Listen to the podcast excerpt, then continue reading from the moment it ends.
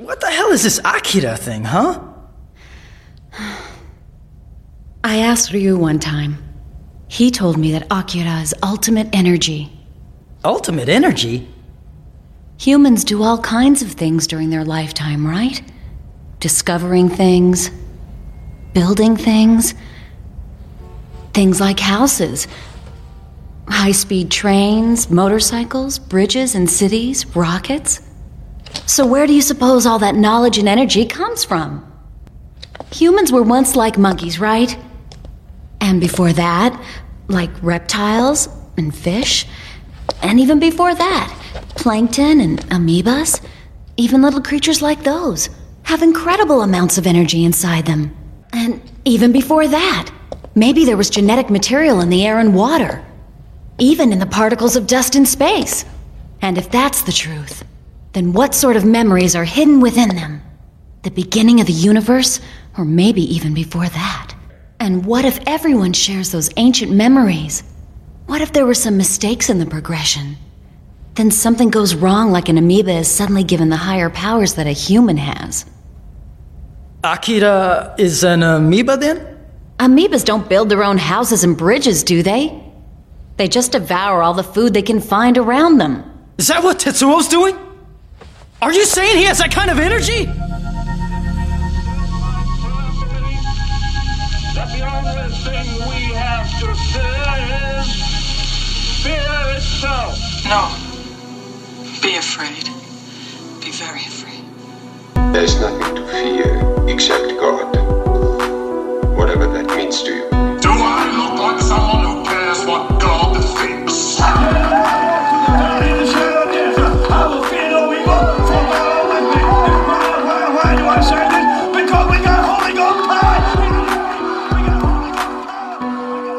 You're listening to a podcast exploring faith and fear, what scares us and what saves us. This is the fear of God.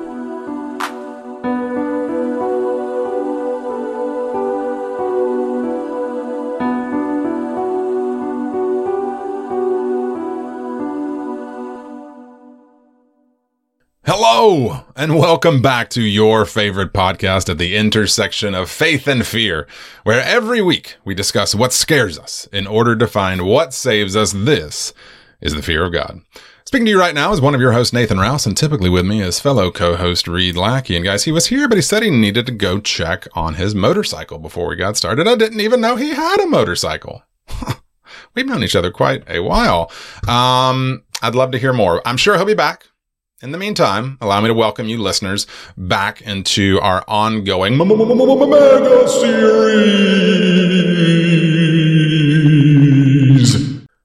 oh, it is Stranger Things season again. We wanted to spend our summer covering films and filmmakers that influenced the hit Netflix series. The first half of our mega series featured discussions on the works of John Carpenter, and in this second half, Reed and I, to show our love for you, our listeners, made you a mixtape. This half of our mega series will be featuring four films that have inspired the whole concept of Stranger Things. Last week, we revved our engines with routine guest and Mad Max aficionado Ian Olson discussing The Road Warrior. This week, we'll be checking in on Neo Tokyo with Katsuhiro Otomo's anime opus, whose put upon central character Tetsuo is a prototype for Stranger Things 11. That's right, today we are discussing 1988's Akira. Additionally, We'll be featuring a patron only segment on Stranger Things Season 4, Episode 7 with quarterly queen Jess Fischli. But before we hop on our bikes, allow me to welcome back to the show Fear of God continuity guru Steven Beckley. Welcome back to the show, Steven. Hi, Nathan. Great to be here. Great to have yeah. you. What a pleasure. We just thought this was a fun tie in to your presence on the Scare Tunes, bit of a re- reprise of that series here.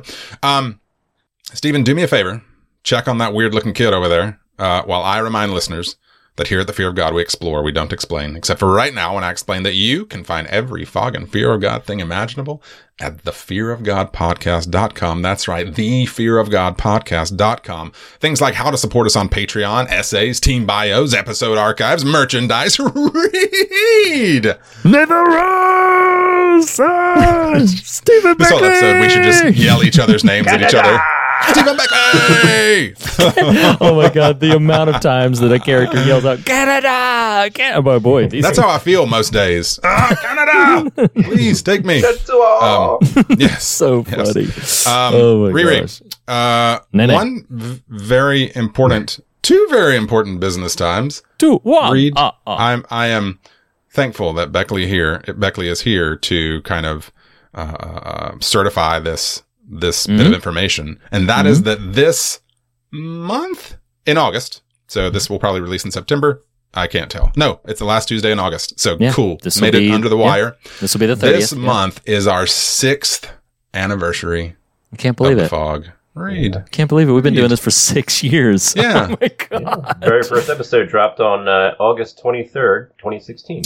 Impressive, Oh, man, Beckley. Thank you, Beckley. This is why we have you around. Man, And Reed, oh, I feel like you and I are like the Eddie Munson, Dustin uh, uh, Henderson, and we're just like horsing around in the field, you know, and all the seeming overtones and present in that scene. Oh, um, indeed. right, right, Ah, right. Sure. Um, so, Congratulations on six uh, years, happy man. anniversary. Yeah, Six happy anniversary. years. Uh, so here's to at least you, Steve. Thank six you. more. Yeah. Congrats Um, Rene. the subsequent uh, uh, uh, business time Reed is a pretty significant one because oh, Yeah. while we are keeping track of the calendar, i.e., anniversary season, brothers, brothers from other mothers, we oh, are Oh boy. stepping into upon it is the dawn of Halloween season I can't wait. 2022. Oh What God. a warm blanket is Halloween season. Isn't it's it? just Isn't it is. Yeah. It's just so Here's to being enriching. odd, you know. Uh, I uh, love that. Crispy blanket. the warm blanket Yeah. that is loving Halloween as much as we do. And in the spirit of that, Reed, last year we did an event that, despite my efforts to crash the system that I was trying to develop on the fly in terms of the trivia game we did, Oh, indeed. we did our very first ever Fogoween. God, and we what had a a, grand time. old time. Beckley was there. A, a sort of myriad of friends of the fog were there. Uh, it was a grand old time. Uh, prizes were given out. Mhm. Um, trivia trivia was uh, uh, asked and answered. I guess you played uh, the everyman on each team. Oh that was a lot of gosh. fun. And what that means is Fogoween's about to happen again. Oh my and god. Uh, while we don't have uh, a, a a date yet to report, um, it's coming. So start planning. Typically, that last weekend ish before Halloween, we will Mhm. in the coming weeks have a more tactile bit of calendar planning for you there. And- it's exciting. and- It, it's it's very exciting. Can I share one thing, and then Steve Please. has something to say? So, um, something that's worth noting is uh, people may ask, like, "Well, hey, Fogoween's coming up. I want to be in on that. How do I get in on that?" Well, How do you, do know, it? well, you know what? There's one really easy way to do it. If you are a patron of the show, come come join us on Patreon.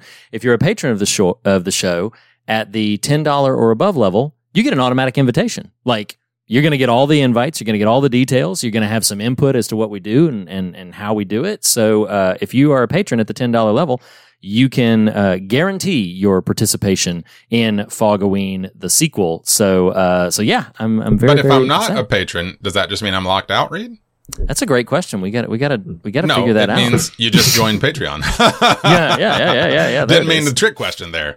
Uh, yes. Uh, when we launched the Patreon at the beginning of the year, uh, one of the plans for, uh, uh, you know, inviting you guys into, uh, weird as it sounds, and kind of investing in the fog, as it were, was to have exclusivity on certain, uh, certain events, certain elements, uh, that we put out in the wild and in the world. Uh, one of those things will be in this case, Fogoween 2022. So if you are not currently at that $10 level, you got plenty of time. Heck, join the $10 level for the month of October. Then, you know, if you so need to, back off. Uh, but Yeah, that's how yeah. We're you not picky. get to Fogoween. um, Well, real quick, Steve, did you have something Yep. you wanted to say? I think I cut you off like twice as you, you opened your Uh, mouth. and no, then- no, I'm good. You good? Okay. All right. Yeah. Yeah. Nathan, let's let's Hey, keep going. That Steven, sounds exciting. uh, I'm looking forward to finding out what exactly we're doing for Fogoween. Ooh, me too. It's gonna be fun. Uh, Steven, gonna fun. take your motorcycle for a test drive real quick, or take Reed's, because Reed and I are going to head to the Patron Mobile.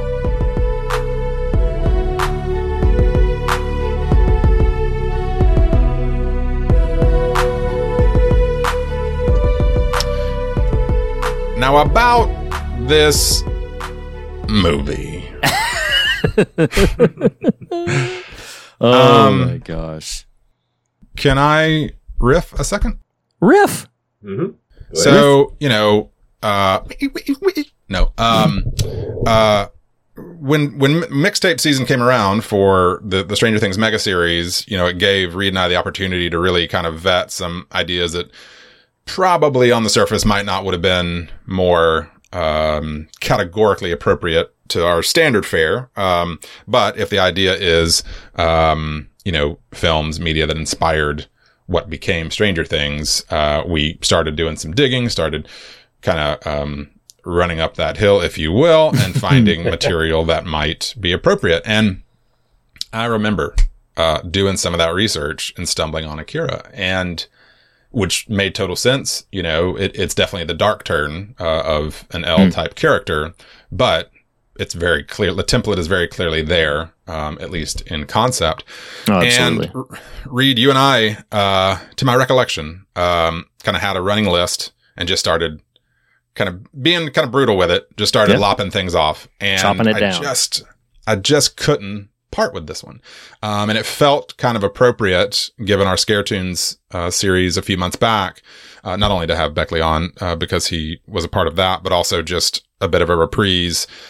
Arguably, I think this is one of the signature anime feature films kind of ever. Um, it is kind of lauded as what broke the form into American pop culture.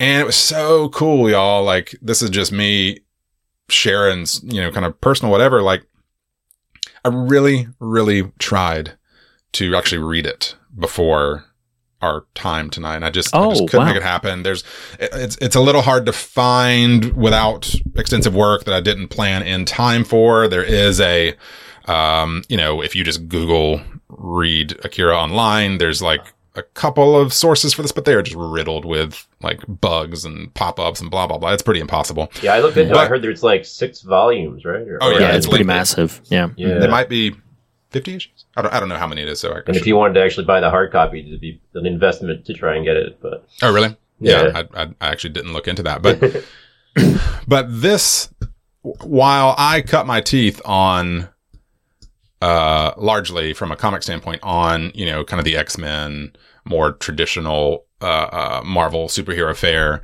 Something about this story just really lodges deep for me. And hear me, I'm not even going to go off on some tangent and mine some super deep thematic stuff on this. It's it's actually pretty. It's not shallow, but its themes are pretty right there. Yeah. Um, Of course. and so it's not, I'm not even prepping us for that. It's more just the weird, like I just said, uh, previous to the patron segment of Halloween, like a warm blanket, something about queuing this up just put me back in 13 year old me at the Columbus Book Exchange, uh, out close to the, what's now the Riverwalk and it's musty and like a warehouse and there's just lines and lines of long boxes of comics and just remember I- don't even think I actually read it in total at that point in time, but it just had that sort of effect jumping back into it. And, you know, that will maybe portend a bit of my where I land in terms of the recommendation factor, but it's just a, I haven't withheld much lately. So I was, I, I was about to catch myself. It's just a badass piece of work. It is so cool. And I Mm-hmm. Yeah. don't, oh yeah. totally know how to quantify it, except it's just friggin' cool. Um, and so to me, and so I was really excited to kind of jump back into this. And I'm curious because Reed, I actually thought about asking you this. Beckley, you're a guest. We will get to you. You also know, jump in when you can. But, um, Reed, I thought, I don't know if Reed's ever seen this. And I, um, maybe yesterday, maybe two days ago, because I, last night, uh, I rewatched scenes. I did not rewatch the whole thing, but kind of, you know, I, the, my watch for this was probably close to a week ago at this point. So I really wanted to refresh some of those visuals. Um, but I literally texted or typed to text you. I don't know if you've seen this. Uh, and then just deleted it. I was like, no, I like finding this kind of stuff out, uh, on the fly. So, you know, I, I really am totally ignorant as, as to your familiarity or awareness or affection Sure. or appreciation for this material. Okay. Um. This. The, uh, I'll keep it as brief as possible. I wasn't asking. I don't want you to, there was no question. no, no. Uh, I'm just gonna. We'll leave, what do you have to we're, share? We're just gonna leave it a mystery. just, just like better, better to just not know the thing. Um, yeah, yeah, yeah, yeah. So um, TMI, Reed. I will say, as a as a broad sweeping statement, uh, that for many many years, my affections for anime as a genre were muted at best for a large large period of time. Whether it be Studio Ghibli stuff, some icons in like anime series, like uh, you know Evangelion and uh, you know uh, po- Pokemon and so many other things. They just did not land with me. It wasn't my speed. It wasn't my language. It wasn't something that I really strongly connected to. I had seen uh, three specific pivotal works in an effort to try to see like, well, what's the deal about this? Let me watch the the peaks of the genre and see. And this was around high school. Uh, let me watch the peaks of the genre and see what I can ascertain. So I watched Ghost in the Shell, I watched Akira, and then several years later, I did the same thing for Spirited Away. Um, and first viewing of each of those films left me very tepid. I did not get it. First viewings of each of those films, Ghost in the Shell, Akira, and Spirited Away, I was like, what is the big deal? I kind of don't understand the big deal. Uh, ladies and gentlemen, uh, podcast listeners around the world, I was wrong, and I do not know what was going on in my brain or, brain or mind at the time. I have since revisited each of those three films. Ghost in the Shell, completely separate to, to podcast coverage. I, I watched Ghost in the Shell a few years ago, and it honestly just just blew my mind. I I don't know what about life and times and my sensibilities have shifted in that time frame, but Ghost in the Shell is now uh, a favorite film of mine. I love that that film. Um, and then we covered Spirited Away, which was a good chance to revisit that. And then this was my second time seeing Akira. To get to the long way to, Sure. to answer your question, Yeah. this was my second time seeing Akira. And this was my opportunity for the reassessment of this material. How do I feel about it? What do I think? Um, and you know, forecasting a little bit for where we're going. Yes, I, I was wrong about this one as well. I I loved this this time around. I was very caught up in it. I was uh, I do still find certain aspects of this intimidating. Um, and and there are still certain things about it that, uh, particularly surrounding the last ten to fifteen minutes of it, Sure. Yeah. that I'm still kind of trying to to, to grapple with to a degree. And we can talk about that. We can get into that when when when the time comes. But for the huge bulk of its runtime, I mean, this is a two hour and five minute movie. For a tremendous amount of its runtime, I was just glued to the screen and kind of mesmerized by what I was seeing. I, I, I, mm-hmm. you said earlier, you know, and and it definitely deserves this, you know, landmark in the field of animation. I'd maybe even say landmark in the field of science fiction and and uh, action thriller stuff. Just regardless of medium of animation, this is a high concept, propulsively crafted story that just works. It just Yeah. it, it everything about it just works. So yeah, happy Well, to be and- wrong on this.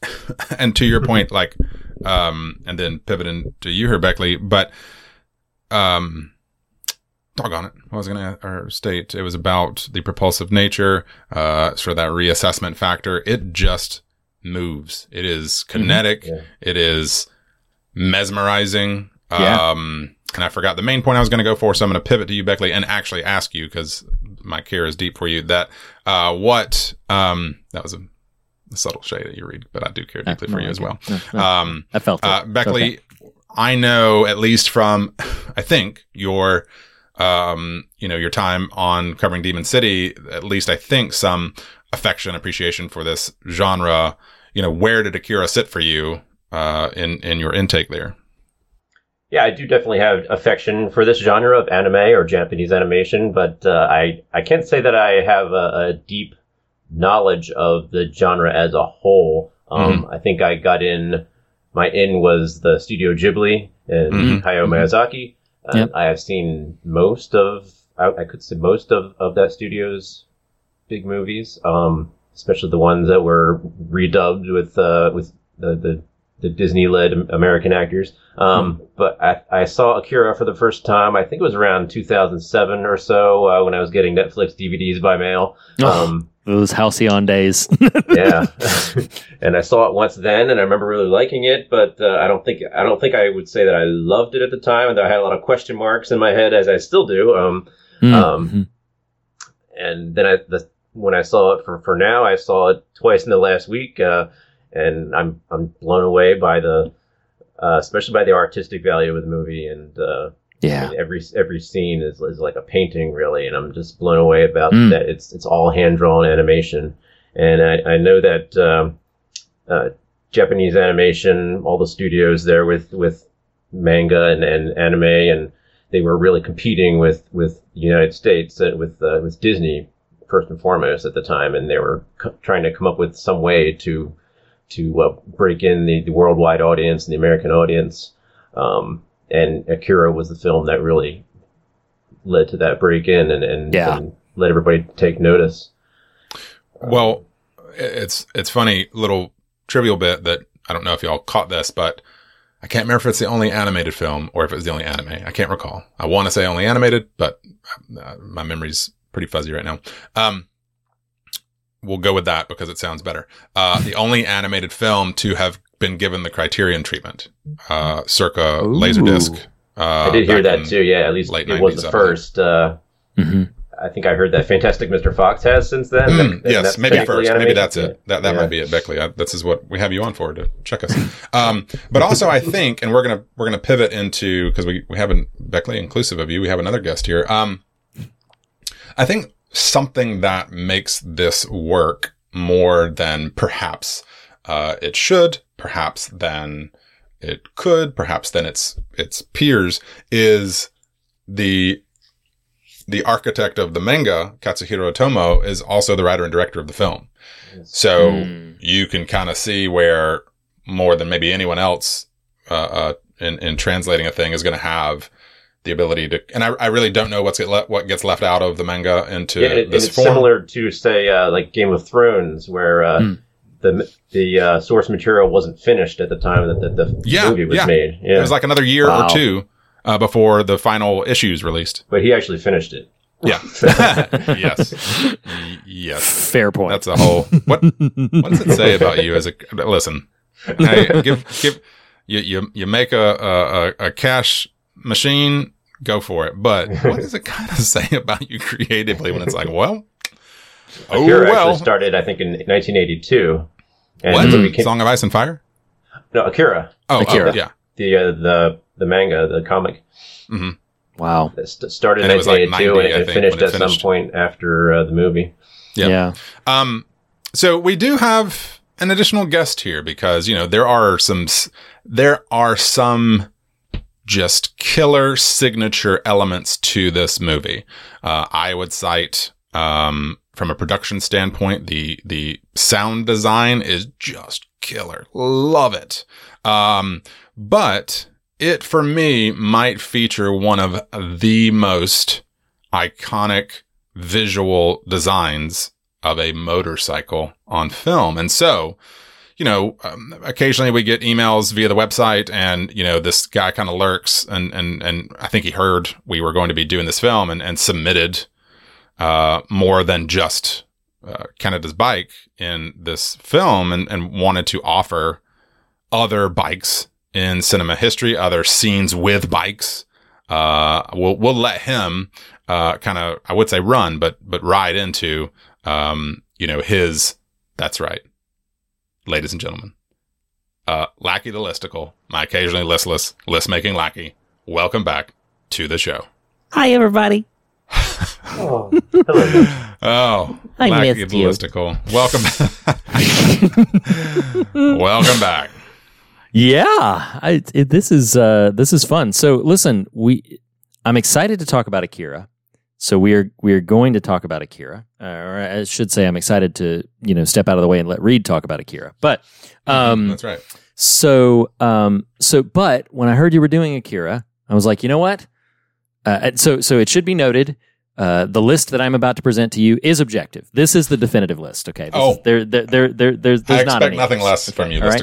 Um, and uh, and- certifiable, empirical, That's right. This- this- truth. yes, this is factually correct. Um, and then the the uh, other thing that should be noted is is uh, these are these are bicycle scenes. So these are these are not motorcycle scenes. Akira Mm. has the coolest uh, I, I would I would say possibly even peak and number one, uh, the coolest little like Ak- that little Akira slide where he just like glides into a slide like that's just it's it's It's unparalleled. the Tesla So- slide. Or, I'm sorry, Yeah. the Kaneda slide. yeah. the Kaneda slide. So basically, uh, but but but the scenes I'm going to describe are, are for bicycles. They don't they don't have motors.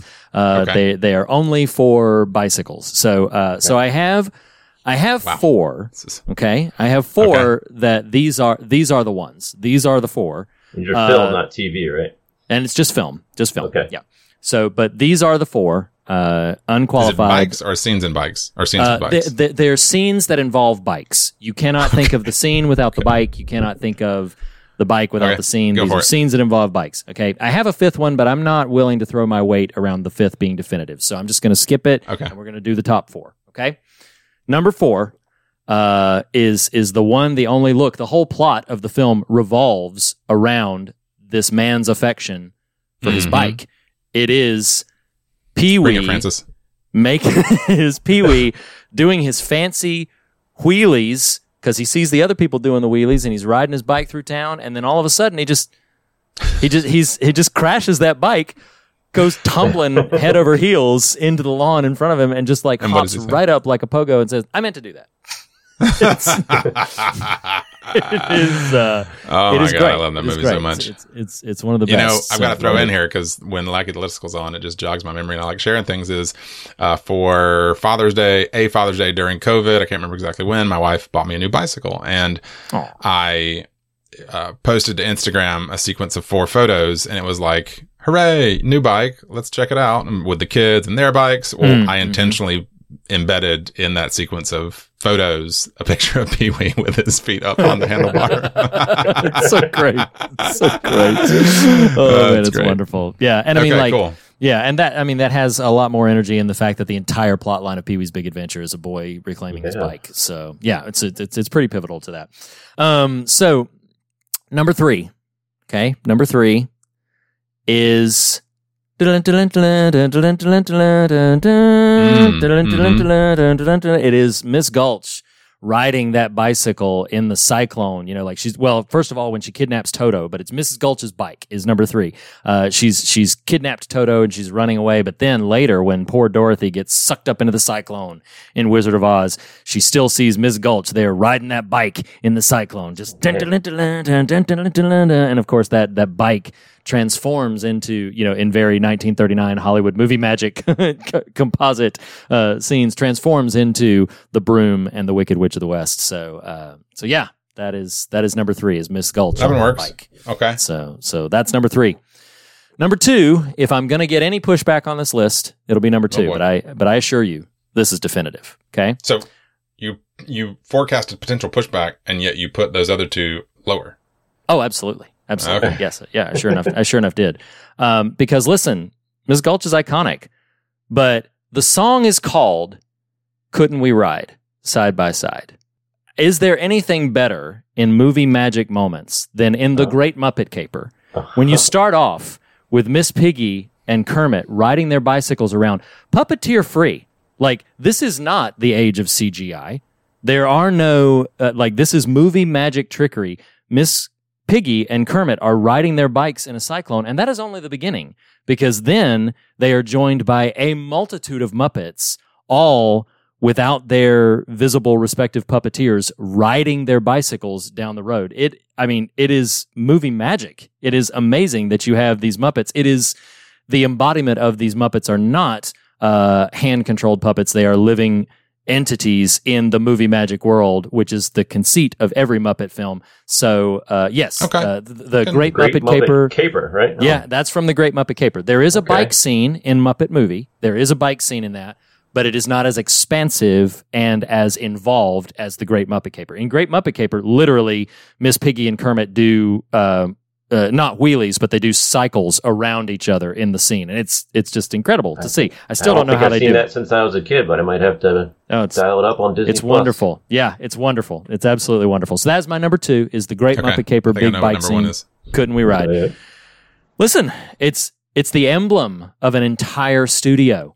Okay. When Yep. you think when you think bicycles in movie history, there is only one answer, and that is the magic, the mystery, the wonder of Elliot riding his bike with ET in the basket in front of him, and then they literally begin to fly. They fly in front of the moon, they soar through the air. This this is an iconic image because, and I'll tell you why it works, because when you are riding on the bicycle, there is a brief sensibility when your imagination just kind of goes and you're just kind of flying. If you are riding at a groove, riding at a pace, yes, you're pedaling, yes, you're on the ground, but there is this sensibility that you are kind of that you could take off if you wanted to. That that bliss, that glee of just like riding on that bicycle kind of thing. And so Elliot with ET in the front is the the the personification of all of that. And so that is the greatest bicycle in all of cinema history. I dare anybody to find a bike moment greater than ET that would top it. Okay.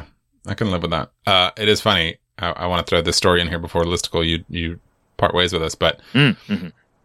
so for Christmas 2021, I assembled some funds and did get a Peloton. I am that person. Um, Ah, ah. and recently, just a couple nights ago, was doing a ride on there that was a Florence and the Machine ride, and Hmm.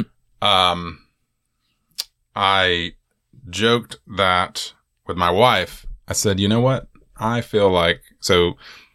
Any any Florence heads out here will understand. Um, there's something magical, mythical about her music, especially when because this is not typically the case. You're usually just driving, listening to music or whatever. But when your body's moving, right, to Mm-hmm. an exercise regimen Mhm. associated with the material, y'all, I thought like Elliot and ET, I was just gonna take off on that bike, soaring straight out of my house. You know, just just take me. Uh, is the experience I had listening to that Florence uh, ride. So yes, bikes are fun. Listen to Florence. Listicle, thank you for your time. You don't want to give your uh, honorable mention? Oh, So I will not cite this as definitive. So if if, if there's pushback, that's fine. But this is the fifth one that I that I came to. I won't rank this as definitive, but Okay. I had I had to mention because it is quoted so much in the conversation about bikes. Um, is uh, ever take it on any sweet jumps from Napoleon Dynamite, where you know where Pedro rides his bike and just clearly makes that little. But then, of course, when Napoleon tries it, it does not go as well. so uh, so that's I wouldn't I wouldn't feel comfortable saying that is definitively number five, Right, but it did but it did it did peak and uh, and and if I was going to name another one, it was going to be that one. But the first the the top four I feel pretty pretty strongly Okay. about. But but yeah, that was no, my number five. that's a that's a fair list. Appreciate Thank you, you. Listicle. Appreciate Appreciate the work you do to provide for the list makers of the world. Uh, definitive, objective. Yeah, it's a very read list, too. I love that. I love it. Right. no, no. Uh, yeah. Well, we'll see you next time, Listicle, and let's do this. Let's. Uh, I'm going to give a brief summary of this film, uh, and then, if it's okay, we'll go into a that ain't right. Um, which Yep. of which there's some decent stuff in here. Um, and so at a certain point, the summary of the movie is at, at one time pretty straightforward and direct, also pretty bonkers. Uh, but loosely, uh, arm, nuclear Armageddon has taken place in the year 1988. We flash forward to 2019, I think. Yeah, um, 2019. Uh, 31 years later. Yes, yes, yes. So, uh, post kind of World War III apocalyptic desolation. Um, and you've got these biker gangs, uh, uh, one of which is our kind of heroes, Kaneda and Tetsuo, uh, and their peers. Um, but interestingly, it's all against this backdrop of, uh, government and societal and spiritual upheaval and turmoil. Like you are just dropped into this world and kind of left to get your bearings. It's not terribly difficult because strangely, some of this is pretty, you know, direct. Uh, for some of what we might see in the real world. Uh, but a, a fateful night, uh, Tetsuo, who he and Kaneda are longtime friends from childhood, uh, but have a, a rivalry that starts to explode by the film's end, a tension, a rivalry. Uh, um, Tetsuo gets in a car, in a uh, motorcycle accident and there's some mystical somethings that start to happen. He gets kind of abducted and subjected to this uh, um, story thread of experimentation, paranormal psychic events. While in, he meets these three um, sort of children, but uh, they're humans, but uh, their own breed of psychic beings. Mhm. Um, this is all sort of layered on top of it is this mythical Akira that good luck totally explaining this, but um, is kind of this this uh, religious mythic figure uh, that we are not privy to at the events when the film starts. Um, and so this experimentation is trying to either recreate or tap into what the movie starts to term absolute energy. So if you're thinking and haven't seen this, wow, this is getting wild. Yes. And, and that's barely touching the surface. But the basic through line is childhood friends. One starts to, uh, uh, one gets abducted and experimented on and the inherent rivalry they always kind of had becomes the conflict driving uh, the latter parts of the film. Um, but it gets it gets pretty wackadoo by the end. You know, uh, new universes maybe, giant bulbous babies maybe. Like it is it is wild, uh, but in most ways quite awesome as well. So that is. Uh, a pretty loose summary. Yeah, genre classification, it's, it seems like that it's meant to be a, a sci-fi action film, but Mm. there's Mm. definite scenes of horror in it as well. I would say. Uh, no Oh, sure. question about it. Yeah. Yeah, absolutely, absolutely. Speaking of horror, using our typical uh, sort of metric by which we gauge these things, it is time for the part of the show, gentlemen, where we discuss those things of which it might be said not just are wrong, but that ain't right. That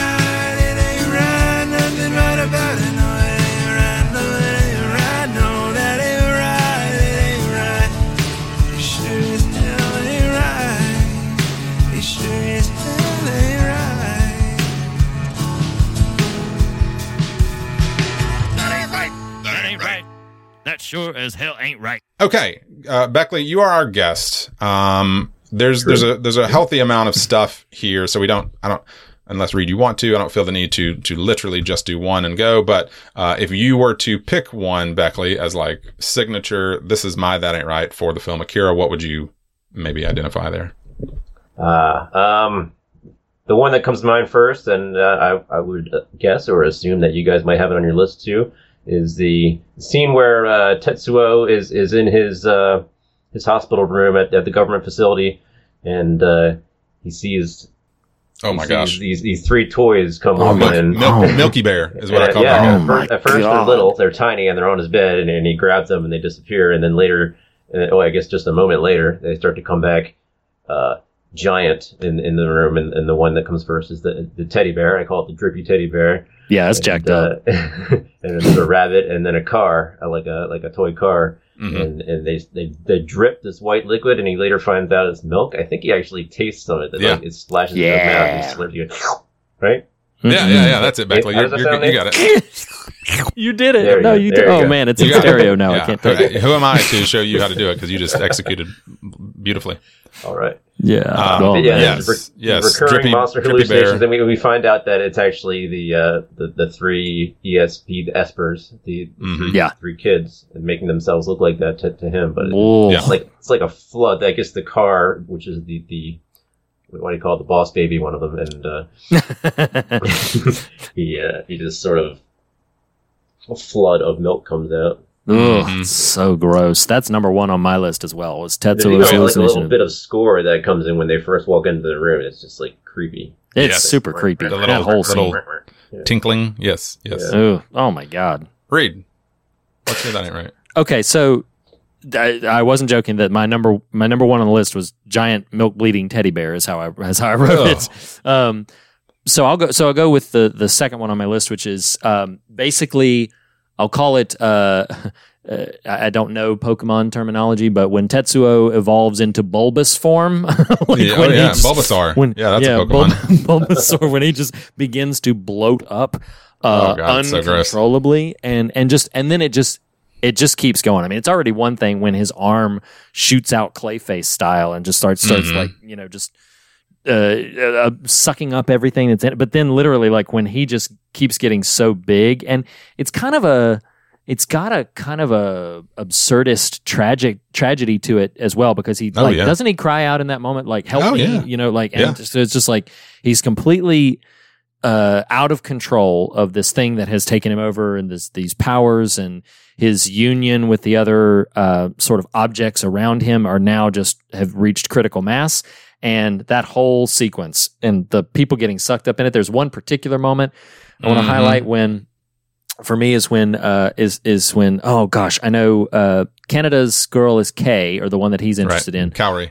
Uh, Kaori is the other one. Yeah. So when Kaori is in there, and then all of Uh-huh. a sudden, as it's closing in, and you just see, yeah, there's a pop, and you just see blood just Oh, it's so like nasty. just oh, it's so gross. Yeah, it's just R.I.P.. uh, yeah, R.I.P. Indeed. Yeah, I just Well, that whole thing. I think yeah, you know something that's so fascinating to me about this movie is I use the word already that kinetic energy, but also that there's this very like visceral, tactile, like you that moment you kind of feel it. You're like, oh Yeah, my I god, agree. oh my god, that's so nasty. Uh, Yeah. What I'm watching is is the height of grotesque and absurd, but I actually Yeah, I think feel it's supposed to be like a visual representation of his power being bigger than the human body. And yeah, yeah, yeah. The, And it's- I think that absolute John energy. Mayer song, "Bigger Than My Body." Wow. Ooh, okay. it's- yeah. it's- I'm sure oh, that's man, what so Mr. Otomo or Otomo-san had on his mind when he was crafting the story. So I'm going to tag on to your bulbous form here, your Bulbasaur. Um, well, actually, no, because that's you. You said it when Kaori gets popped. Um, uh, yep. Sorry, we did I said steal, giant I steal all your stuff? no, no, it's okay. So, so I knew going into the rewatch, you know, my rewatch for the first time in 20 years or whatever, I knew the, the bulbous baby form that Tetsuo mm. inhabits by the end of the movie. So I'm kind of anticipating that. What I'd forgotten that is there's this momentary thing that signals, oh snap, like what are we getting into here? And Oh, it's pop. when, it's when Tetsuo has escaped somehow, and uh, he's he's kind of abducted uh, uh, Kaneda's bike. Um, you know, uh, Kaori gets roughed up in this particular scene, which is terrible in and of itself. But Yeah, Tetsuo starts having these mental this mental anguish. I mean, he is he is being his his sort of uh, this psychic phenomena is just like b- berating him and, and and hammering him. And there's this moment I don't know if y'all remember this where he's he's tottering away, he's clutching his head, he's sweating, and there, there's an angle from under the street, and the the ground starts crumbling beneath him. Well, then you cut to above, and there's this flash. He falls to his knees, and his guts just Yeah. fall out onto the ground. And the immediate next shot is everyone watching him and him trying to, nothing's there. Him trying to put his entrails back in. It is, it is that moment where you're like, hmm, yeah, this is going to get weird. this is going to get nasty. this is gonna get weird. Yeah, that Um, scene. Good, good call out on that Yeah, scene. you That- realize it's just a hallucination, but you also know this is just the beginning. Yeah. yeah, yeah, yeah. that's that's exactly Um, right. Any final that it writes before we maybe head into some more, you know, elements of the film? No, because I'm actually when we when we come out of this segment, I'm eager to talk about a couple of things that Yeah. I, I don't know about. that. so that's so right, but just like just really Yeah. cool. So yeah, yeah, nothing else yeah, on the I that love ain't right. So let's uh let's that that has been another installment of That Ain't Right. That sure as hell ain't right. All right, Riri, what what you got? What are some just well, we can and especially what sounds we, like just some cool factors to you? Yeah, if we it's, if we have some other things to, to- or you know, like if you guys have some things on your list that would comparable, I'm happy to yield. But I, I wrote down a few things, and literally, this is the, this is just all I wrote down. Is just like these scenes are just cool. That's literally what my note says. These scenes are just cool.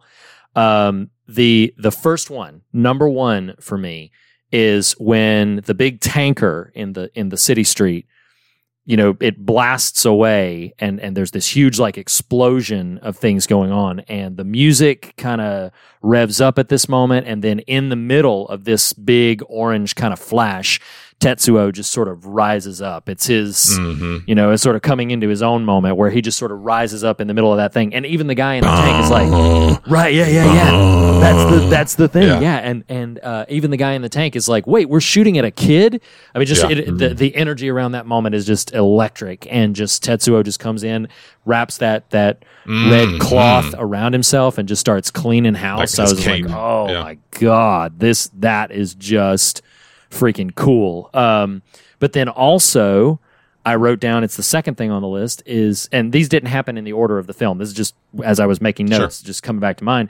Um, in the tunnels versus the the the military Mhm. guys when the military guys kind of try to get the better of him and he's just like uh no thank you just like begins to completely clean house with them um it's just again Tetsuo is a is a tragic figure in this story but so much of before his power becomes truly and uh in the in the film literally you know b- bigger than his body um, there's just some really really cool and energetic fight scenes. I had observed uh, in the patron segment when we were talking with Jess about like a lot of times it's the inner and I, I'm, I'm reluctant to call Tetsuo a villain. I don't think it's that simple in a story like Sure. this, but uh, a lot of times it's the it's the heft of the villain or the threat that gives the conflict its energy. Like, what are you up against? And do you really believe that this is an insurmountable force or a difficult to overcome force? And this film nails that with Tetsuo. It starts, to your point earlier, Nathan, starts small with the whole his hallucinations and everything. But then just as he begins to come into his own, it just builds in intensity uh, in some pretty incredible ways. The last thing that I wrote down is just as uh, super cool is um, when he kind of flies up to the soul station. And He's just and just that imagery where he's like walking. It gave me kind of this really cool anti. You, Nathan, you and I talked about this uh, afterwards about it by text, but just like that cool like anti Superman vibes, where it's just like he's wearing the red cape, so it's got that kind of imagery connected to it. But you know, he's up on the space station and is just again mopping the floor with anything and everything that stands in his way. And I just uh, some of the some of those visuals, I think the fact that this film is 35 years old and those visuals are still as affecting as they are is a true testament to the craft that this film has in its in its arsenal. It's it's really really incredible and just like uh, you use the term badass Nathan totally Yes. appropriate. That is that is what these scenes are. Um, Beckley, now that Reed has taken all of the cool things, what do you have any you want to any like just Oh, these are parts of the film that you just thought this is Reed awesome. was just mentioning the, uh, like how it's a film that's set in the future of when it was made, and we've now just gone beyond that in real life in terms Sure. of the, the the number of the year that we're in. Um, and it's interesting how the uh, the world building that they do. It doesn't seem like we've gone much beyond that in terms of like uh, Mm. human technology or well, there's a few things. I mean, they had those uh, those hovercraft that flew around. I don't think we have that quite yet, Right. but uh, Yeah. um, I mean, we do have drone technology, so it's not too far Mhm. afield. Um, and think the architecture is a little futuristic, but no, it's not. It's not even like the level of Blade Runner. Even it, it even No. right. even right. it makes us. It made me think of Blade Runner in a few places, like that that government building, that big glowy ye- yellow one that they were in, made me think Mhm. of Blade Runner. Um, but yeah, that was that was, and the motorcycles are a little bit futuristic, but not much. Um, I, I really loved the uh, the score of the movie. I think that was mentioned Oh, before. God, the, so both good. the score and the sound design. Mhm. Um, Yeah. again, that that percussive theme. I think it's actually called Kaneda's theme. Um, When they're first having that bike chase in the in the beginning of the movie, that's that's the theme that goes over it. It's very percussive. Sounds like a marimba or something like that. So great. Um, and then there's these vocals that come over it. Um, and then any anytime they do sounds like the artillery, the guns, or the machinery sound, it, sounds so hyper realistic to me. Um, Well, it's funny. It's funny you you kind of touched on some stuff there, and and just one the design of the film is so considered. It's so like lived in. Um, and Reed and I were texting um after watching it, and what's wild, and maybe why we can sometimes say, okay, this thing truly is unique and different, is you know your impulse when you're watching a really well realized older thing from an animation style is like, huh, I wonder what it'd be like to try to live action this thing. And I was like, no, you, you can, hmm. nothing could be done to pull off what they visually execute in this movie. It would, it would just read as kind of like, yeah, we live action Akira. It's like, well, Mhm. I, I just, I am not convinced they'd be able, or that it'd be a worthwhile endeavor to try to live action this film. It's I too agree. wild. because they've done that before with with other anime such as Ghost Yeah, in the Shell. Ghost in the? Shell, yeah. Um, Mhm. And it's like I think that and that landed with a thud, and everyone was like, "Why do you even bother?" No, Right. well, and and to your point, uh, Steve, to to both of your points. So Nathan, you've said this about Akira. You're absolutely right. Steve, you bring up Ghost in the Shell. Ghost in the Shell is kind of the proof of concept that you should not do this because Ghost in the Shell has all of the powers of CG technology at its disposal, and it's still not as electric as that original film. Now, I said earlier that I'm now at this point in my life very, very partial to Ghost in the Shell. Would love to cover it at mm-hmm. some point if we get the opportunity. I I love that film. Um, but yeah, like the energy is just not the same. It's not as electric. It's not as vibrant. Um, and I absolutely agree with you, Nathan. If they tried to do something like that with Akira, it would cheapen it. It wouldn't cheapen the original film's power, Right. Yeah. but it would cheapen what you were trying to do because there's a certain degree to where the imaginative quality that you don't have to suspend disbelief on animation because your brain has already done that work. Anything that you see on screen is true and real. But if it's live action, you're constantly having to fight that. Is this real? Uh, that's a that's a fabrication or whatever.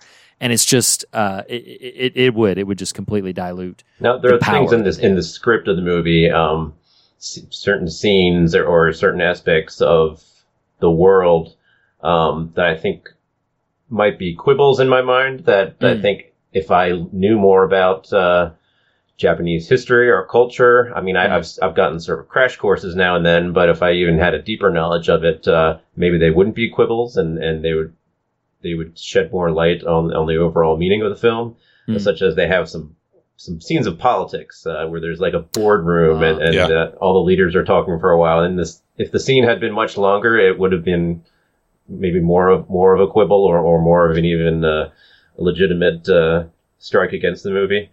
Um, Yeah. it, it made me think of like Star Wars: The Phantom Menace when there's politics scenes. um, Yes. It's quite Trade true. but that, and that, that, taxation. That, that exact scene that I'm that I'm thinking of, it was followed soon after by the, the, the teddy bear Milky scene. So Yeah. well, and um, if I had to guess, and it's been years since I've done reading on the influences of this franchise, if I had to guess, the Wachowskis were deeply influenced by a movie like this. Uh, I think specifically of the third original trilogy Matrix film. This just kind of embarking on this wild, you know, metaphysical, apocalyptic kind of dialogue the movie is interested in. Um, so it, if I had to wager a guess, that's probably as close as you could get visually to executing something like this in live action. Um, anyway, so that I don't know, Matrix came to it mind. made me think of the Wachowski. They did did the uh, Cloud Atlas movie too. and Yep, the yep. Asian scene. Yeah. In movie. Um, so real quick, and then we can, you know, pick up some thematic threads if we want to. But uh, if, if I were naming some just loves, like there's the bike, the jacket, like the score, the just that showdown by the end.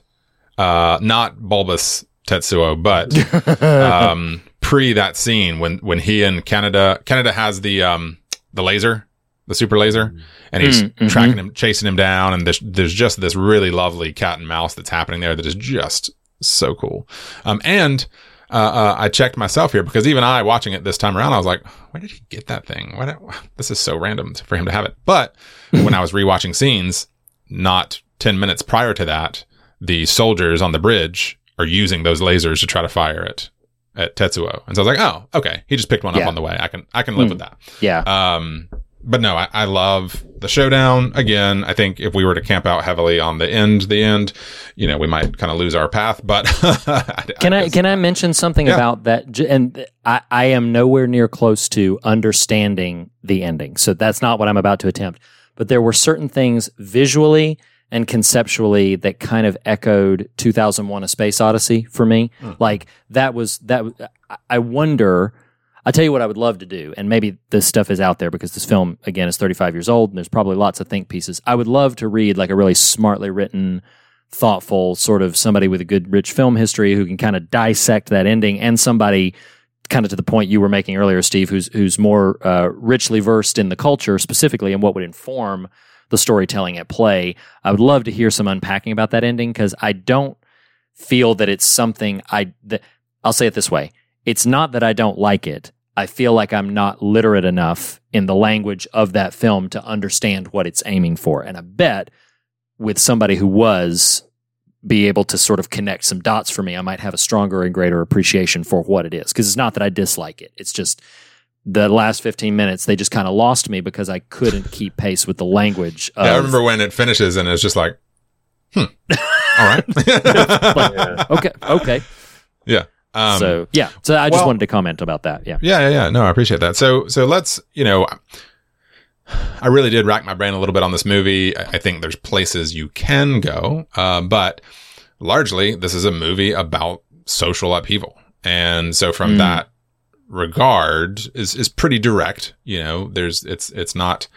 Um, I, well, the end notwithstanding, which again might have more Right. layers right. to it that I can kind of apprehend there. But I think for me, if I had any major thematic takeaway, it's it's what I've already sort of articulated, which is at the the core of this story is this really tragic tension and rivalry between these two boys, and just how that. I don't know if y'all have this experience sometimes, but that feeling sometimes that especially people of empathy like the three of us and, and our listeners try to be in the world and this this way in which it's like well you know we should really we should find ways to forgive atrocity from the individual because the individual is is broken and and, and sad and, and sort of you know broken is the best word I can come up with there and and so I don't mean to say oh we just we give a pass to monstrosity because so much of monstrosity is born of brokenness in an individual. But I think what's so hard about watching this story is like these, they aren't fake friends. Like these are actual peers Right. and friends who have been in the trenches of kind of an, an orphanage setting. And I can't remember exactly who's older, but, uh, probably Kaneda to Tetsuo looked out for him over the years and, you know, but also gets his goat up, right? Like we'll, Yeah. we'll rib him hard. And so there's just this really, I by no means do I think Kaneda is the villain because of that, nor to your point, Reed, do I think even Tetsuo is the true villain of this. Um, there are, there are systems working against these two guys and their friendship, um, that take on a pretty metaphysical bent, of course, but I just, to me, that's the anchor point. To me, it was, okay, this is interesting. And, and I do think the film does well by that. Um, Right. This Right. sadness, this, tragedy of these two guys' inability to uh, uh, uh, reconcile because Tetsuo's been imbued with this grand power that his pain uh, uh, catalyzes into abuse, right, to others. So anyway, point being, that's yeah. little, I'm I'm uh, going off a bit here, but I think what I'm trying to say is, I don't think it's as simple as well. We always take responsibility for. We who aren't the ones who did the monstrosity should always take responsibility for the fact that monstrosity ended up happening because somehow we influenced that. But I, at the same time, I do think, damn, you know, like these guys, what what could have been different? What could have interceded? Uh, and and at a certain point, Tetsuo is too far gone, so it doesn't matter. But what could have been that intercessor interceding agent to to pull him back from abuse of this power? Anyway, that, that's I don't have a ton to kind of run on with that, but it's just something that that really stuck with me as my emotional hook into the film because it does get so crazy. Well, and and I think it, and again, I already set up that a lot of the language of the the last ten to fifteen minutes is a bit lost on me. But you talk you talk about that um, the birth of a universe thing. There is a certain degree to where, and this is what connected to me, sort of pivoting off of what you talked about about the dissolving of some of those relationships and and and the way we're kind of given a portrait of how those things have fractured and sort of fallen apart. And I think there was a, a rich nugget that you described there that we can maybe come back to or, or, or not if we don't want to about culpability, about our own culpability in certain Sure. things. But uh, it's not lost on me, though I don't understand the mechanics of it. Uh, that one of the final things that that scientist witnesses from coming forth from from Akira, I guess, is what he what he deems very casually as the birth of a universe. So so there seems to be this kind of interplay with as something is dissolving and destroying that there is something else that is emerging and and and something else that's creating and that concept uh, that, that I'm going to acknowledge for listeners and for co-hosts right now this is something I'm bringing to Akira. I don't know that Akira is trying to say this, but it is fascinating to me as we think about the nature of things changing in relationship and the nature of things changing in society is that yes, something is going to sort of be on its way out. Uh, if, you think of it, this, this is a rudimentary way to for me to sort of enter into this kind of conversation. Is um, there was a question I was w- not too long ago, maybe like a, a, month or so ago, a little over. Uh, was hanging out with my wife's family. A lot of us were up there, and and uh, my mother in law had bought this really fun sort of uh, spark conversation game. And you ask little questions, and some of the questions were big questions, some of the questions were bigger questions, and some of the questions were biggest questions. One of the questions that I found really interesting it said, if you had the choice, would you meet your great great great grandfather or great great great grandchild. And the reason there were three greats oh, wow. is because it's mathematically impossible for your lifespan, you know, unless you unless you, you have just an unnaturally common lifespan and and have these children quickly, uh, those three greats mean you're not going to meet that generation. So if you had the choice to to meet your predecessor or your or your successor, which would which would you meet? And so I think about that in terms of what we're talking about with Akira is like, yeah, generations are going to fade away. And as those generations fade away, other generations are going to emerge. And there is this transitional thing where as certain things are dissolving and destroying, I mean, this film opens the very first shot, unadorned by music, unadorned by dialogue, is that big blast in the middle of mm-hmm. Tokyo. And, and, and so the film begins with destruction I don't think it's insignificant that one of the final things it ends with is the birth of a universe. So it, it hmm. begins with destruction, then comes into birth of a universe. And I, like you, Nathan, don't have in my pocket right now a substantively uh, concise thing to say about that, but I do find that concept compelling and a bit energizing to recognize, like, yes, as things are destroying, as things are being unmade, there is a making that's happening as well. And that a lot of that is just beyond us. And that like Tetsuo, we may think that we've, you know, have the ability to control or influence or manipulate, but it quickly swells and grows far beyond what we would ever be able to be capable of controlling, possibly not even of conceiving. But comforting in my mind to to remember and to know as we see so many things in the path of destruction, on the trajectory of destruction, to recognize things are also emerging and growing and and and may and being made and being born uh, that might interplay with that in some in some potentially hopeful ways. Because the final thing of the film is Tetsuo's voice, like introducing himself where to what, you know, like right. we don't know, but but he's not gone. I think that's the point. Like he's not gone. He's mm. somewhere else. He's he's moved on to something else.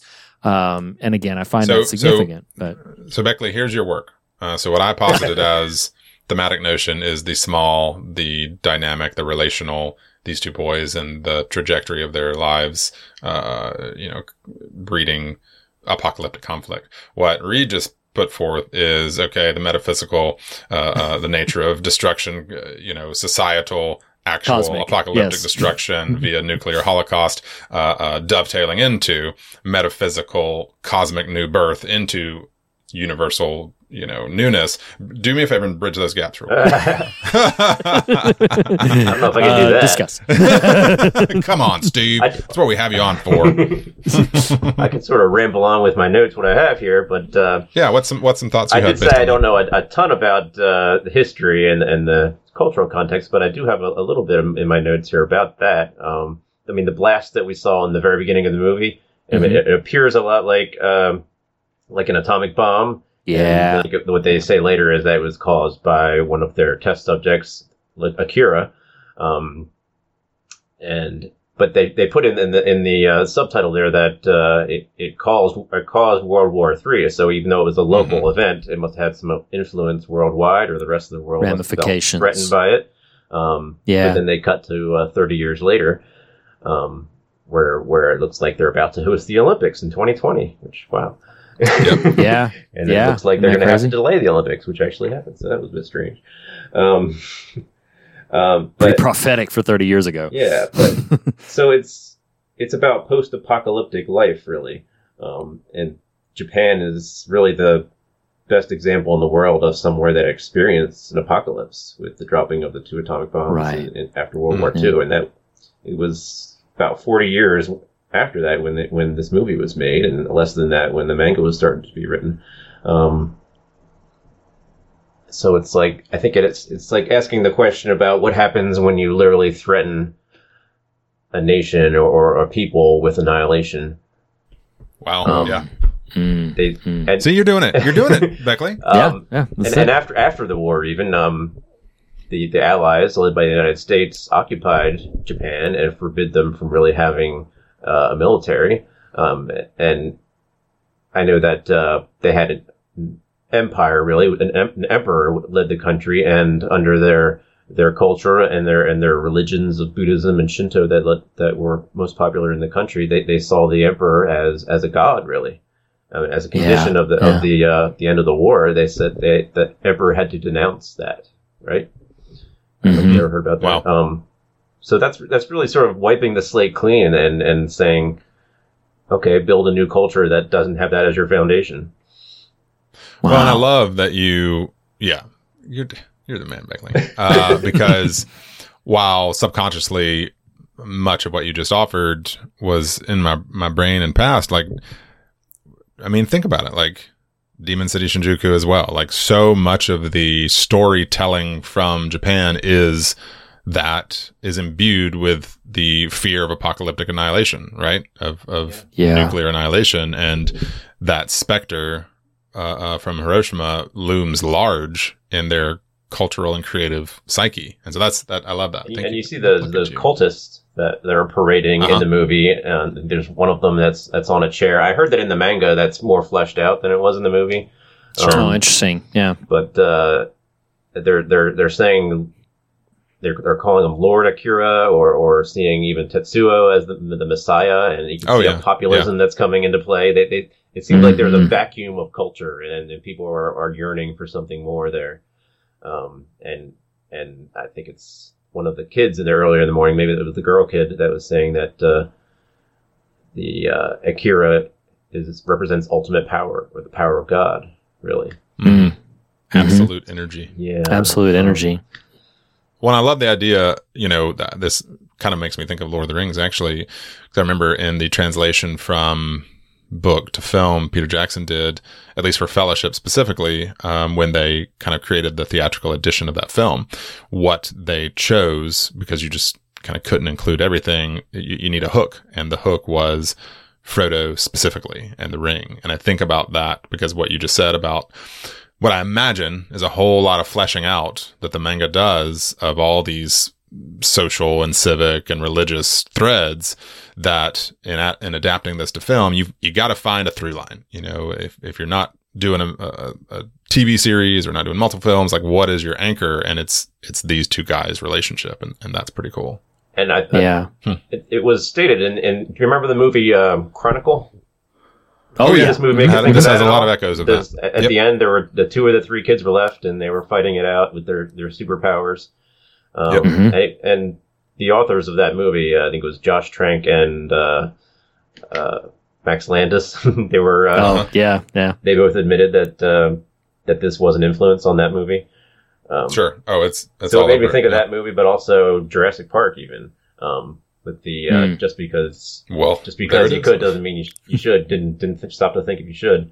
Um, I think Yeah. Yeah. and then military man, the colonel, and and the, the head scientist have those discussions throughout the movie. I think it made me think of that where the scientist keeps wanting to push forward, but, but the military man's like, well, that's not my job. My job is a soldier, and I I'm always evaluating risk. And, and he's, he's always wanting the, the, the scientist to say, "Are you sure this is going to work? Or are you, are you sure we're not taking too much risk here?" Um, so I think Yeah. there's a lot to say that they have some commentary, not just on on on the societal aspects and, and wiping the slate clean, but it's uh, uh, it's also about the chain of command in, in, in government and military and, Yeah. and the breakdown of that, even in this case.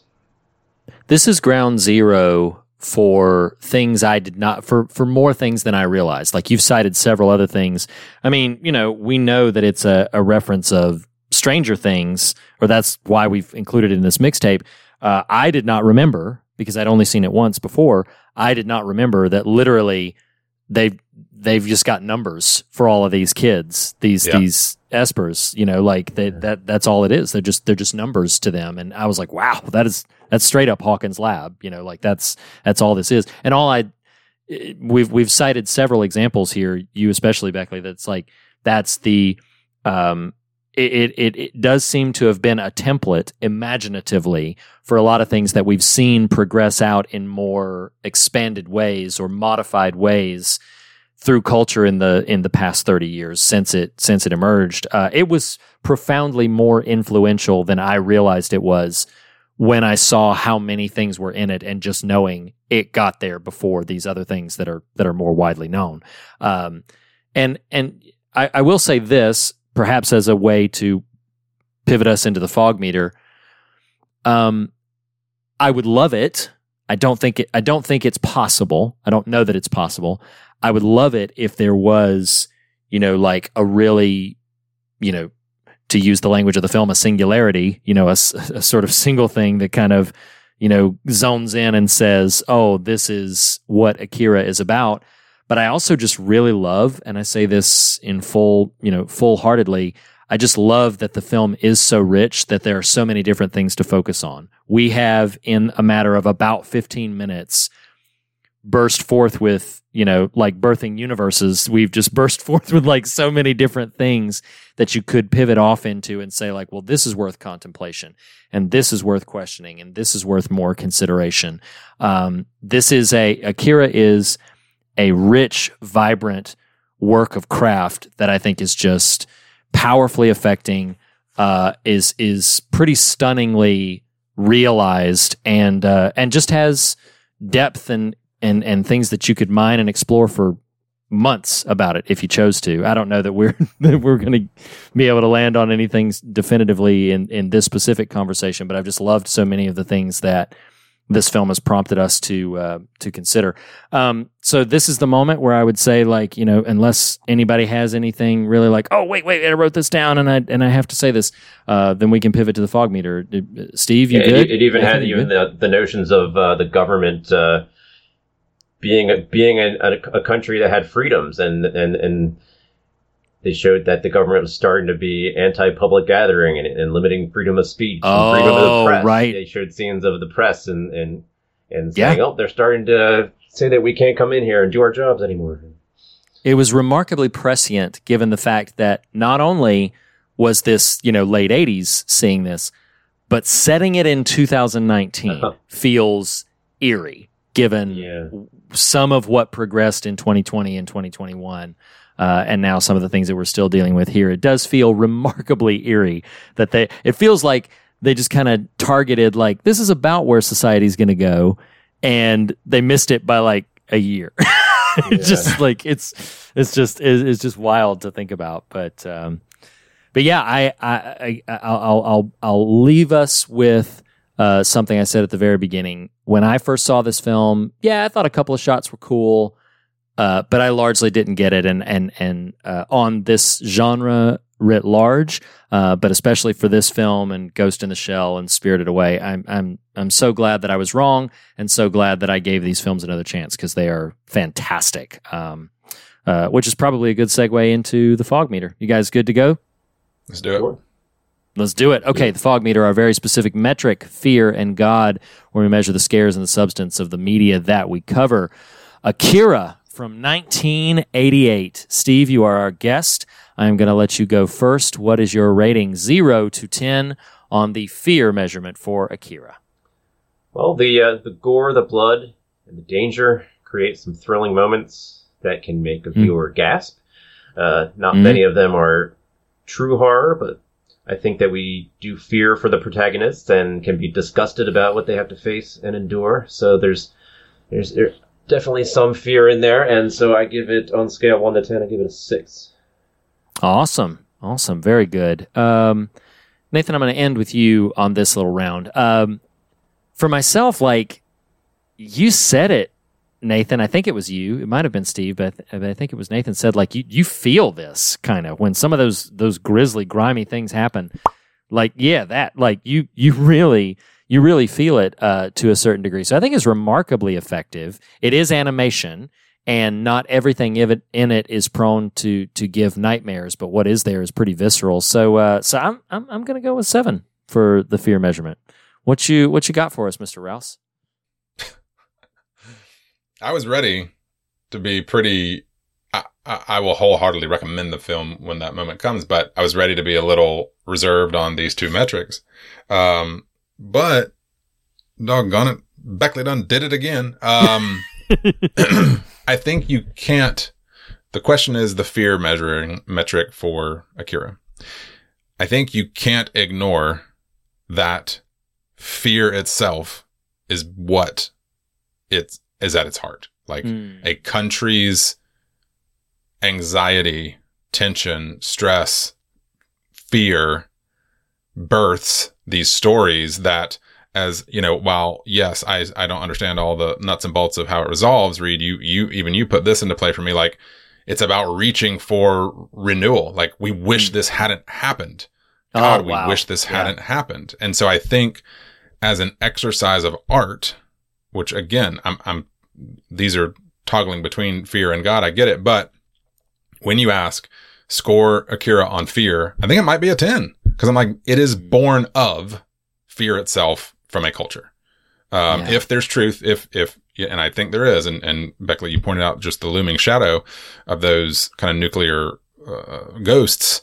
Um, if there's truth that and um, i feel like it is the the the dna is rooted in this fearful nature we have because of the things we were subjected to i'm gonna go with a 10 i, I am surprising myself I hear you. Yeah, I, I hear I you. Well, I can sympathize with that. I, cause when I was thinking of a don't number, I you temper what i just said would- beckley I was thinking was- of like the scariness that I feel when I'm watching the Sure. film. But uh, from what you said, like the anxiety that, that you that you sympathize with the characters.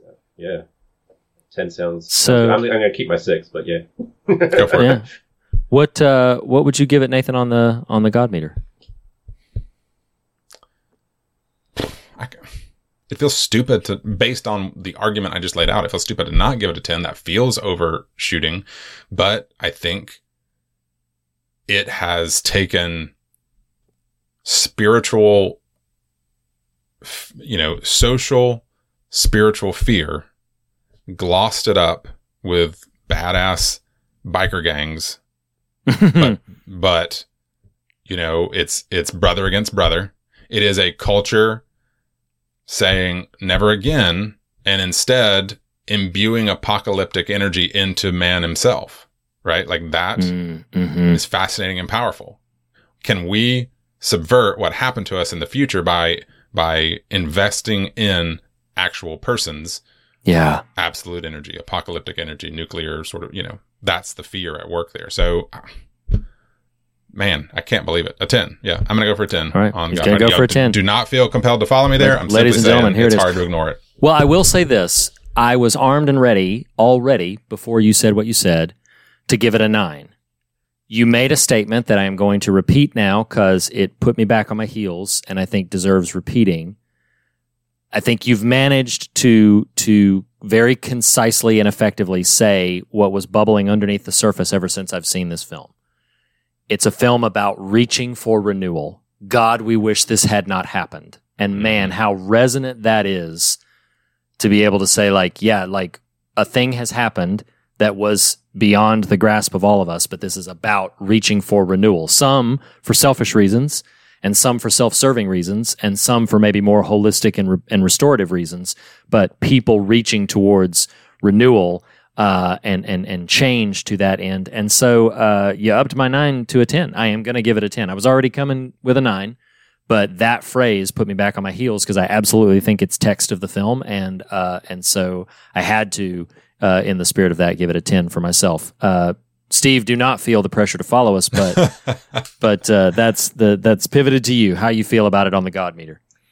Yeah, I think there's a, a lot to take in in this movie because there's interpretations on, on multiple fronts. Um, there's Mhm. social, there's spiritual. Um, I think there's character perspective and a societal perspective. And like you said, reaching for renewal, Yeah. and then there's the fear of what exactly that renewal will bring.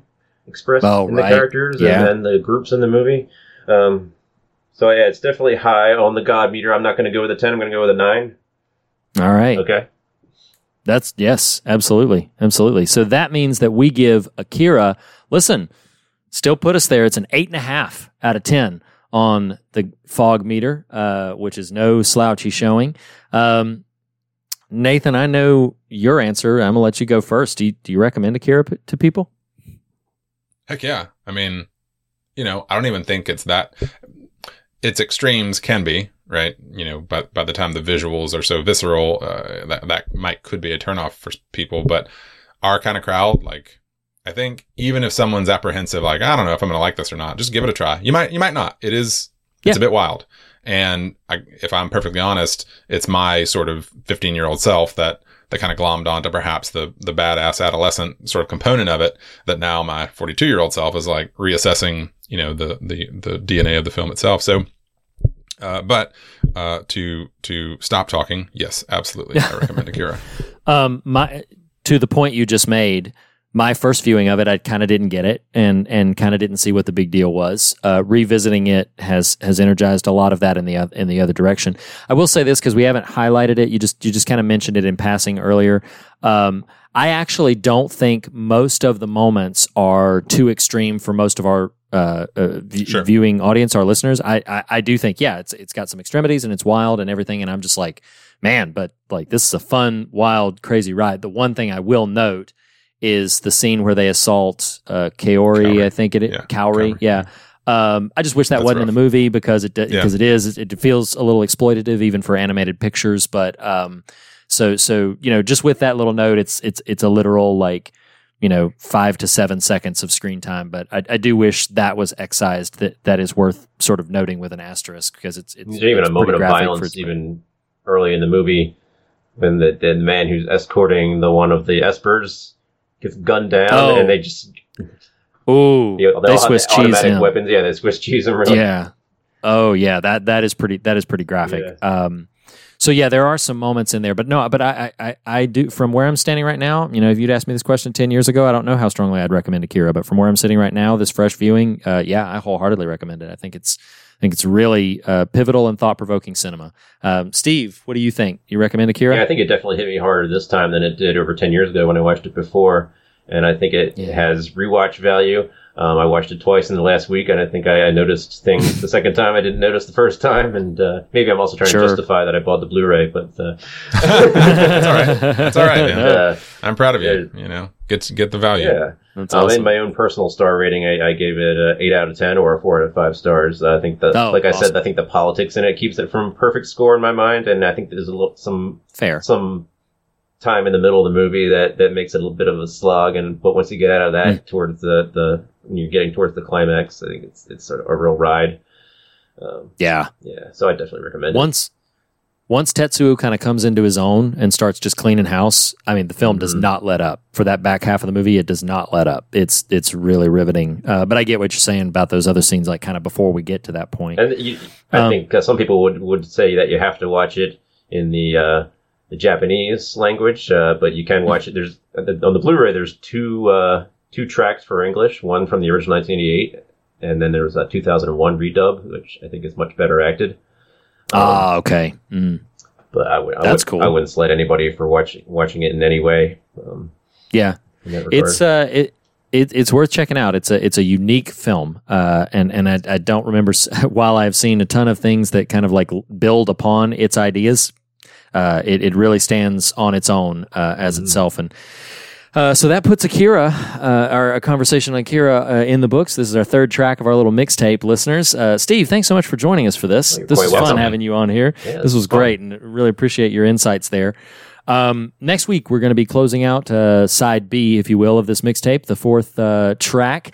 Uh, we are going to be talking for the patrons about season four of Stranger Things, episode eight. We have another special guest, as we have been prone to do for that episode. And then the broader, bigger conversation is going to be about Indiana Jones and the Temple of Doom specifically. So we're going to that uh, that second installment in the Indiana Jones franchise, Indiana Jones and the Temple of Doom. Yeah, it's uh, it's going to be a lot of fun. when I was a kid. Oh Wow. my gosh, Yeah. that's awesome. that's exciting. That's exciting. Um, so yeah, listeners, join us for that, uh, and and that'll close off our mixtape before we round out the discussion with a full conversation about season four of Stranger Things. Uh, Steve, thank you again so much for being here. Nathan, thank you so much for this conversation as always. Listeners, thank you so much for hanging in with us. And as we say on every episode, the fear of God is the beginning of wisdom, but not the end of the conversation. In that spirit, we encourage you to fear nothing else and be on your way rejoicing. Listeners, we'll see you next week, everybody. See you guys. See you, Beckley. Bye.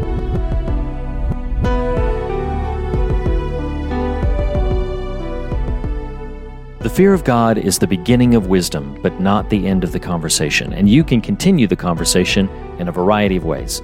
Start by visiting thefearofgodpodcast.com for links to our social media, essays, and episode archive merchandise and more. If you love what we do, please consider becoming a patron by visiting patreon.com slash the fear of God podcast. There, you'll unlock exclusive bonus episodes, extended standard episodes, online event access, and so much more. We want to issue a special thanks to Jacob Hunt of TracerMatula.com for our artwork, also to our assortment of talented musicians, including Andrew Nelson, the Island Family, and Jackson Harper for our varied show tunes, and also to Lee Wright, who helped me, Reed Lackey, write our theme music. Special thanks also to Tyler Smith at morethanonelesson.com. Lastly, be sure to subscribe to us on your podcast platform of choice. And if you listen to us through Apple Podcasts, we would greatly appreciate a rating and a review. Thanks so much for listening. We'll see you next week. Hi, everybody.